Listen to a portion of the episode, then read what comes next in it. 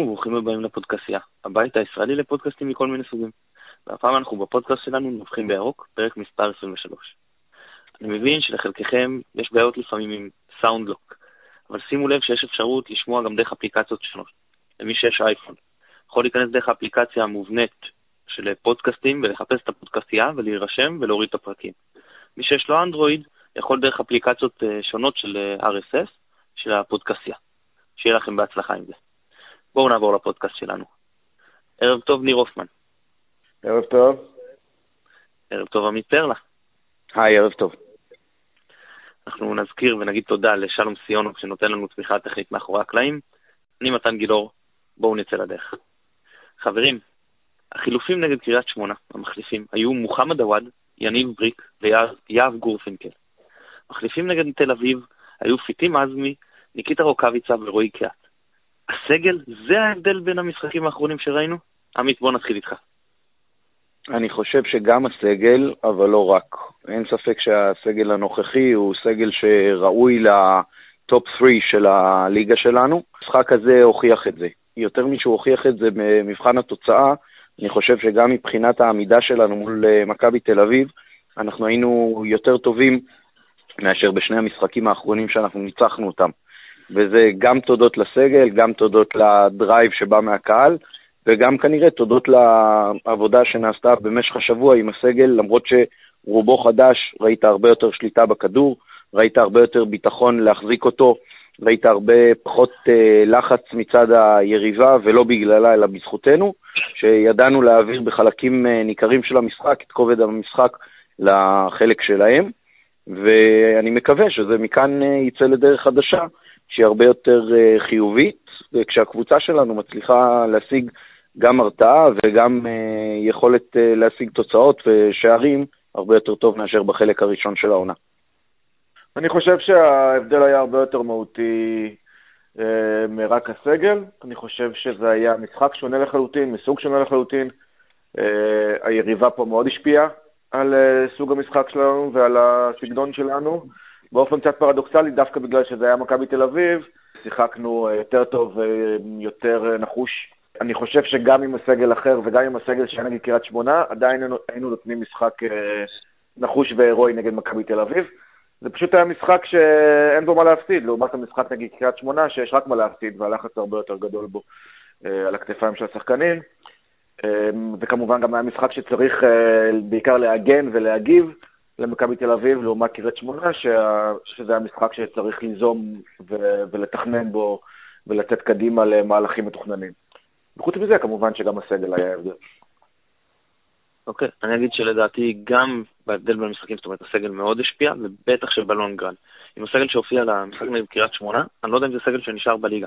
הסגל הזה שהיה היום, ש... סליחה, שהיה במשחק נגד מכבי תל אביב, זה סגל ששווה פה מקום שלישי. אי אפשר, אה, זאת אומרת, את העונה הזאת, אני ניסיתי לא להציב יעדים יחסית, אבל עם הסגל הזה אנחנו חייבים לסיים מקום רביעי, יש לנו פער של חמש נקודות, זה באמת לא גבוה, לקוות לאירופה. נכון, יש כבר הבדל גדול ממקום שלישי, שזה עשר נקודות, לא יודע, זה, זה קצת, אני לא רוצה לצוץ מעל הפופיק, להתקרב לפלייאוף, נראה מה קורה, אבל מתחת למקום רביעי עם הסגל הזה, למרות המצב הנוכחי, זה באמת יהיה כישלון. ניר, דיברת על המשחק, אז uh, בואו נמשיך לשאלה הבאה שקשורה להבדלים בין המשחקים הספציפיים. האם המשחק הזה נגד uh, מכבי תל אביב הוא סוג של מתנה בשביל מכבי ושל uh, רנה בפרט? זאת אומרת, בדרך כלל אנחנו אומרים על נגד יריבות חלשות שזה משחק מתנה. האם דווקא המשחק הזה מאפשר לנו לבוא אחרי תיקו, שהגיע אחרי רצף הפסדים, ולמרות זאת לצאת עם תקווה? זאת אומרת, האם בניגוד לכמעט כל יריבה אחרת שהיינו מקבלים פה, מכבי הרוויחה סוג של דף חדש, או איזשהו קצת אשראי להמשך?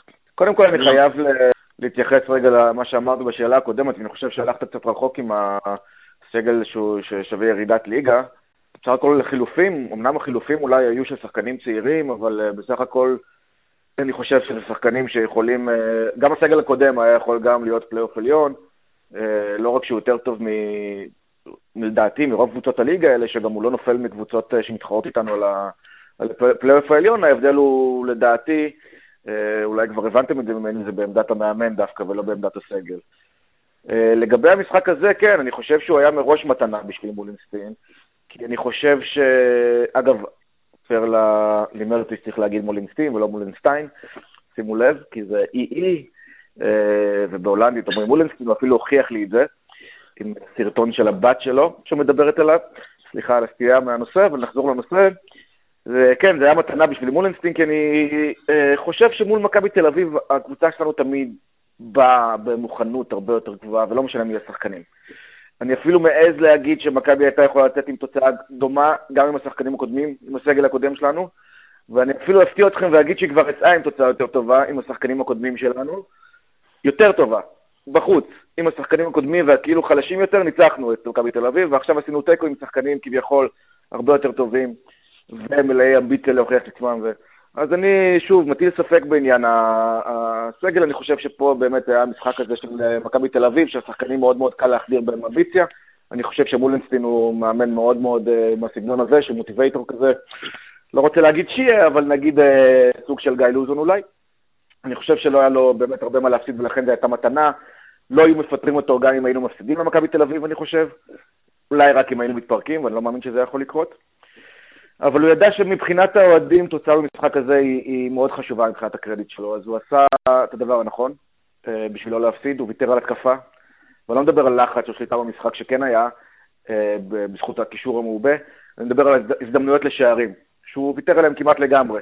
אה, וזה הצליח, כי בשתיים שלוש הזדמנויות שלנו הצלחנו להבקיע שני שערים, אחוז נפלא של ניצול מצבים, שזה כמובן גם קשור לשחקנים החדשים, דמארי וזנתי. אז כן, מבחינת האוהדים רנה הרוויח אה, עוד אשראי, לא מכבי רנה, כי אני חושב שלמכבי יש אשראי לפחות לשנה מהאוהדים. אני חושב שיותר חשוב מהאמון של האוהדים, ויותר חשוב גם מהביטחון עצמי שקצת הלך לאיבוד לרנה לאחרונה, אולי מה שהכי חשוב שזה החזיר לו משהו מהאמון של השחקנים. כי יכול להיות שזאת הייתה הבעיה הכי גדולה, ושלו ושלנו בתקופה האחרונה. נוצר, נוצרה איזו דינמיקה של אה, הפסדים, חוסר אמון במאמן ועוד הפסדים, ויכול להיות שזה נעצר, ואם זה באמת קרה, זה הדבר הכי טוב שהיה יכול לקרות לנו, ולא. אוקיי, okay, לגבי, אני רק רוצה לציין לגבי הסגל שאמרנו על קריית שמונה וזה שניצח את מכבי תל אביב, סגלים מאוד שונים. סתם לדוגמה, אני מדבר על וליאנטה, קאגל מאחר, לביא, ואצק, עטר, רואים פה על uh, מנחם, אנחנו מדברים פה על uh, מוסה, אנחנו מדברים פה על שבעה שחקנים בעצם, שפתחו נגד מכבי תל אביב, לא פתחו נגד קריית שמונה, אני רק uh, רציתי לעדכן את העניין הזה. ובכל מקרה, אני רק אציין שהיה הבדל גדול בין המשחקים מבחינתי. ב-2-0 באנו, ישבנו יחסית מאחורה, ויצאנו לעקיצות, זה לא היה הפעם. הפעם אנחנו היינו מאוד דומיננטים, לראשונה מזה הרבה שנים באנו למשחק נגד מכבי תל אביב, ולא היינו צריכים להיות בפיגור כדי להיות דומיננטים, אני מסכים איתך, המשחק הזה בא לנו אה, מאוד מאוד אה, טוב ומאוד מאוד אה, נוח, ובעיקר לרנה, וזה נתן לו פה איזושהי אמונה מבחינה בקהל, שעם סגל יותר טוב יכול להיות שהוא יכול לעשות משהו, ובאמת, מבחינתו, המשחק נגד אשקלון הוא מאוד קריטי לדעתי. לא, לא מבחינת המשרה שלו, מבחינת האמון של הקהל בו. אני רוצה, אני, רוצה, אני רוצה להגיד, להעיר משהו על העניין הזה של הדומיננטיות. יש, יש הרבה דיבור השנה על העניין של כמה אנחנו דומיננטים, כמה אנחנו שולטים במדרס או שולטים בכדור. אנשים שופטים הרבה לפי זה, אני חושב שזה קצת פחות חשוב. אמנם ברצלונה לימדה אותנו שאם שולטים בכדור אז, אה, אז אי אפשר לקבל שער, אבל ברצלונה, מה שקצת שוכחים זה שהיא כל הזמן יצרה הזדמנויות מהשליטה בכדור הזאת. ושליטה בכדור כשלעצמה היא אחלה, אני לא חושב שהיא יותר משובה בעניין של ניצחון. אולי בעניין של אי הפסד כן, אבל לא בעניין של ניצחון. ואנחנו רואים גם בשנים האחרונות שיש הרבה אה, קבוצות ש... ששולטות בכדור ומפסידות. בעיקר השליטה בכדור אה, בעיניי היא מטרה, היא לא, סליחה, היא אמצעי, היא לא מטרה. והיא אמצעי ליצירת הזדמנויות, ואנחנו לא יוצרים הזדמנויות. אה, ואני, וזה חבל לי שגם אה, לא הביאו בחלון הזה עוד שחקן שיכול ליצור הזדמנויות, כי זה דבר שמאוד חסר לנו. חושש שגם יהיה חסר לנו בהמשך העונה. אבל לגבי זה אנחנו נראה. אני, אני דווקא חושב שבמשחק הזה זה הפוך. זאת אומרת, כן שלטנו במשחק, לא שלטנו בכדור. הקצב התאים לנו. הנקודות שהבאנו אליהם את מכבי תל אביב בחלק גדול מהמשחק, בעיקר מחצית הראשונה, ושהבאנו את עצמנו, היו מאוד נוחות לנו. זאת אומרת, הייתה שליטה סטייל דורטמונד, שאתה לא מחזיק הרבה בכדור, אבל אתה כן שולט במשחק. זאת אומרת, כן דומיננטי במשחק. זו, זו, זו הייתה הכוונה שלי הרבה יותר ממשחקים אחרים, שהחזקנו הרבה בכדור, סתם דוגמא, ניקח את המשחק האחרון נגד מכבי פתח תקווה, שהחזקנו בשיעורים גבוהים בכדור, אבל ראית שהם הדומיננטים, והם אלה ששולטים במשחק, ולהם המשחק נוח. בואו ננסה רגע להיכנס לראש של אה, מולינסטין. אגף הימני של אה, מכבי תל אביב, תחילת מחצית שנייה, מאוד מאוד פעיל לאורך כל המשחק, אבל זה התגבר ככל שהמשחק התקדם, בעיקר מחצית שנייה. ורמוט לא, לא ממש סייע, קצת נגמר לו האוויר, היו שם שניים על מנחם, היה, הייתה הרגשה, לפחות לי וגם אצלנו בעצם, אנשים שדיברתי איתם, שהשער באוויר והוא יגיע משם. למה לדעתכם, אם אתם מנסים להיכנס לראש שלו, לא היה איזשהו שינוי טקטי, איזשהו ניסיון לעשות חילוף?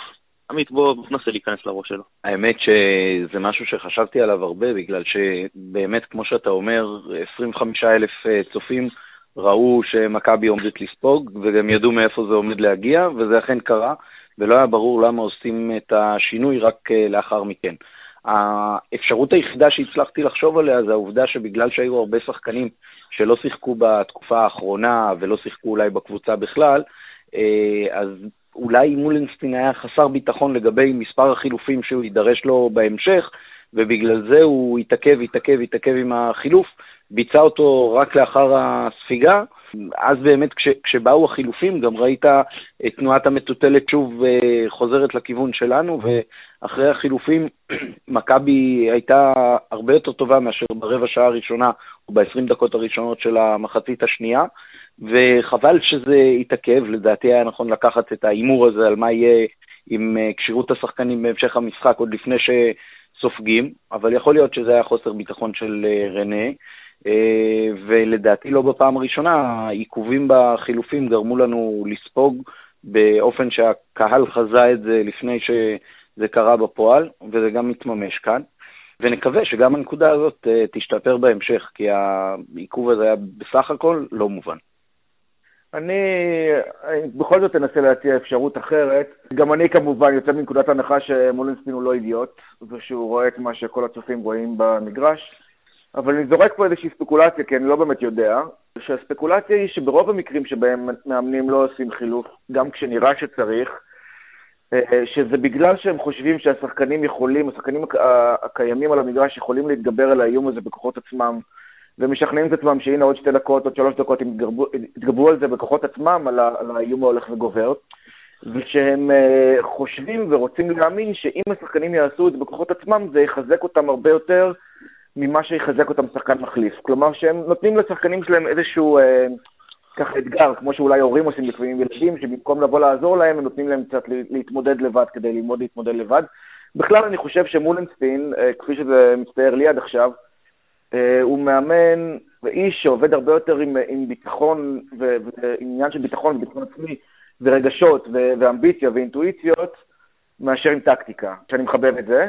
אבל אני לא בטוח שזה מה שאנחנו צריכים בטווח הארוך. אני כן הייתי רוצה לראות קבוצה יותר גמישה טקטית, יותר חכמה. אני חושב שהיריבות שלנו מתהדרות במאמנים כאלה.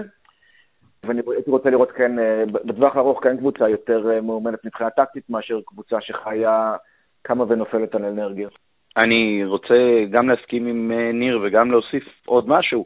יכול להיות שכן ניתנו הוראות טקטיות בתוך המגרש לנסות ולעשות דברים אחרים כדי לחפות יותר טוב בצד של אה, סן מנחם ולעזור לו, וההוראות האלה לא התממשו על הדשא, אה, אם בגלל אה, כושר גופני לא מספיק טוב או כשירות חלקית, ויכול להיות שזה מה שהפיל אותנו במקום הזה. נכון, יכול להיות. בהחלט ייתכן. אני יכול להציע עוד איזושהי ספקולציה שלישית, יכול להיות שהוא בעצם אמר לעצמו כרגע אין לי שחקן יוצר בהרכב ממש בחלק מחוץ מוורמוט, אני לא רוצה לוותר עליו. אני לא רוצה לוותר על השלישיית האיש שיש לי באמצע, שבאמת עושים עבודה נפלאה. אני לא רוצה לקחת אחד מהם שכל הזמן יסייע, ואני מעדיף לקחת את הסיכון על, ה, על הסיפור אה, הזה שם, שבדיעבד זאת הייתה טעות, אבל לא רק בדיעבד, כולנו כבר היה לנו ברור לפני שזה מאוד מסוכן. נקווה שלהבא זה יהיה אחרת. אה, דיברתי על השלישייה הזאת שהייתה באמצע, ולדעתי הייתה מצוינת, הייתה עיקר המשחק. עכשיו אנחנו הולכים למשחק מול אשקלון, משחק שונה לגמרי. סביר להניח שהקבוצה נגדנו תבוא להתגונן, בטח אחרי שיש להם את הטראומה מה-5-0 שהם אה, קיבלו באווירן. השאלה אם אנחנו צריכים לבוא שוב עם השלישייה החזקה הזאת באמצע, ואז מה שאומר אם רק עם שלושה שחקני התקפה, או שאנחנו צריכים לבוא, לוותר על אחד מהם, אולי אפילו יותר, אני לא יודע, ולשים עוד אה, שחקנים התקפיים. ניר, מה דעתך? דעתי שיש בכל תוכנית אה, שאלה כזאת, שאני חושב שהשאלה עצמה היא לא בדיוק נכונה. מה זאת אומרת? שאני חושב שהעניין הוא, הוא אחר, או יותר מורכב. בגלל שאפשר לעלות עם שלישיית אמצע חזקה, אבל אז לשלוח אחד מהשלושה, להורות לו לעלות יותר למעלה למשל, לשחק יותר למעלה מתחת לחלוצים. אני מניח שוואצק זה הבחירה הטבעית מתוך ואצק, אלושי ונטע. או להורות לשחקנים למעלה, לוורמוט ולזנתי או עטר ולדמרי, לשחק יותר חופשי ולעזור. ואפשר גם מצד שני לפתוח עם שני שחקני אמצע, נגיד ואצק ואלושי, ואת השחקן הנוסף במקום נטע להכניס בהתקפה. אה, למשל עטר אה, ליד הזמי, או, או סליחה, ליד דמרי, או רוקאביצה באגף, ככה שוורמוט ישתחרר לאמצע. בקיצור, מה שאני אומר זה שהשאלה היא, בעיניי, לא מספר השחקנים בכל חוליה אה, על הנייר, אלא מה בדיוק הם עושים על המגרש. אה, מה שאני חושב שאין ספק זה שצריך לשחק הרבה יותר התקפים מול אשקלון. אפשר כמובן לשחק יותר התקפים מול אשקלון. בטח שאפשר לשחרר את שחקני התקפה מלעזור אה, למגינים, אני מקווה, ושאפילו להגיד למגינים לעלות אה, לסאן ולגרי, לעלות אה, אה, הרבה יותר למעלה. לשחק יותר התקפי, אני משאיר את זה לרנה. ביחס לשאלה הזאת, אני הייתי אומר שדבר ראשון, אנחנו עוד לא ראינו בדיוק מה היכולות של אלושי במשחק מהסוג הזה לתרום בצד ההתקפי, ולכן הייתי שמח מאוד אם החילוף היחיד שיהיה בהרכב יהיה להעלות את עטר במקום זנתי, ואז אה, כשמשחקים מקדימה ורמוט, עטר ודמרי, שהם במשחק שאנחנו צריכים פחות להתגונן בו, הם גם יצטרכו לבזבז פחות כוחות במרדף אחרי שחקנים של אשקלון בדרך לרחבה שלנו, ואז יש לנו אותם מקדימה כל הזמן, כשאלושי, נטע וואצק נותנים את הגיבוי ההגנתי המספיק לשחקני ההגנה, באופן הזה אנחנו מממשים את היתרון שלנו בצד ההתקפי, אני חושב, באופן המיטבי. כשכמובן שאם דברים חס וחלילה לא הולכים, אז uh, יש אפשרות להוציא את uh, ואצק או אלושי ולהכניס במקומם את uh, פיטים עזימי, או אם לא מוצאים את אחד הזרים, אז uh, להכניס את uh, זנתי או רוקאביצה. כן, אני אגיד שלדעתי, כן הייתי פותח עם השלישייה הזו ובאותה עמדה, זאת אומרת, באמצע אני חושב שבמצב של מכבי, מאוד מאוד לחוץ, לספוג גול שם באשקלון, זה באמת, זה, זה עלול להוביל את הקבוצה למקומות uh, רעים. הייתי עולה למחצית הראשונה לפחות. שלישייה הזאת באמצע, לשלוט באמצע, שאף אחד לא יוכל לעקוץ אותנו במתפרצות. כמובן, משחק יותר התקפי, אבל עדיין, אה, יותר זהיר מאשר משחק סטנדרטי, נגיד, נקרא לזה באשקלון, ובמחצית השנייה מתחיל לקחת טיפה יותר סיכונים. אני חושב שהדבר הדחוף ביותר למכבי כרגע, מתן, זה שאתה תבדוק לנו איך בדיוק צריך לבטא את השם של אה, פיטים, פטים, עזמי, עזימי, איזמי, ראיתי כל כך הרבה אפשרויות בינתיים, אני חושב שזאת המשימה הראשונה של מכבי כרגע. כן. הדרך הכי טובה, דרך אגב, זה להיכנס לסרטון באתר של הקבוצה, ולשמוע איך הוא מבטא את השם שלו. עד כמה שאני הצלחתי למצוא, זה פיטים עזימי. בכל מקרה, בואו נעבור לשאלת הקהל, ששואל אותנו גיל שלי, שהתארח אצלנו בשבוע שעבר, שואל אותנו האם נוכח חיבוי הסגל, מכבי צריכה את אה, לירן עטר. ואתם יודעים, יש לו השפעה גם מקצועית, יש השפעה לעטר מעבר לזה שאי אפשר אה, להתעלם לשבט ולחסד. עכשיו, יש הצעה ראויה, ויש חלון העברות, האם לשחרר או לא לשחרר. ואני אוסיף שצריך לקחת אה, בחשבון שאולי יידרש מעטר גם להיות שחקן ספסל לפרקים. צריך לחשוב על המשמעות של איך עטר יכול לקבל את הדבר הזה.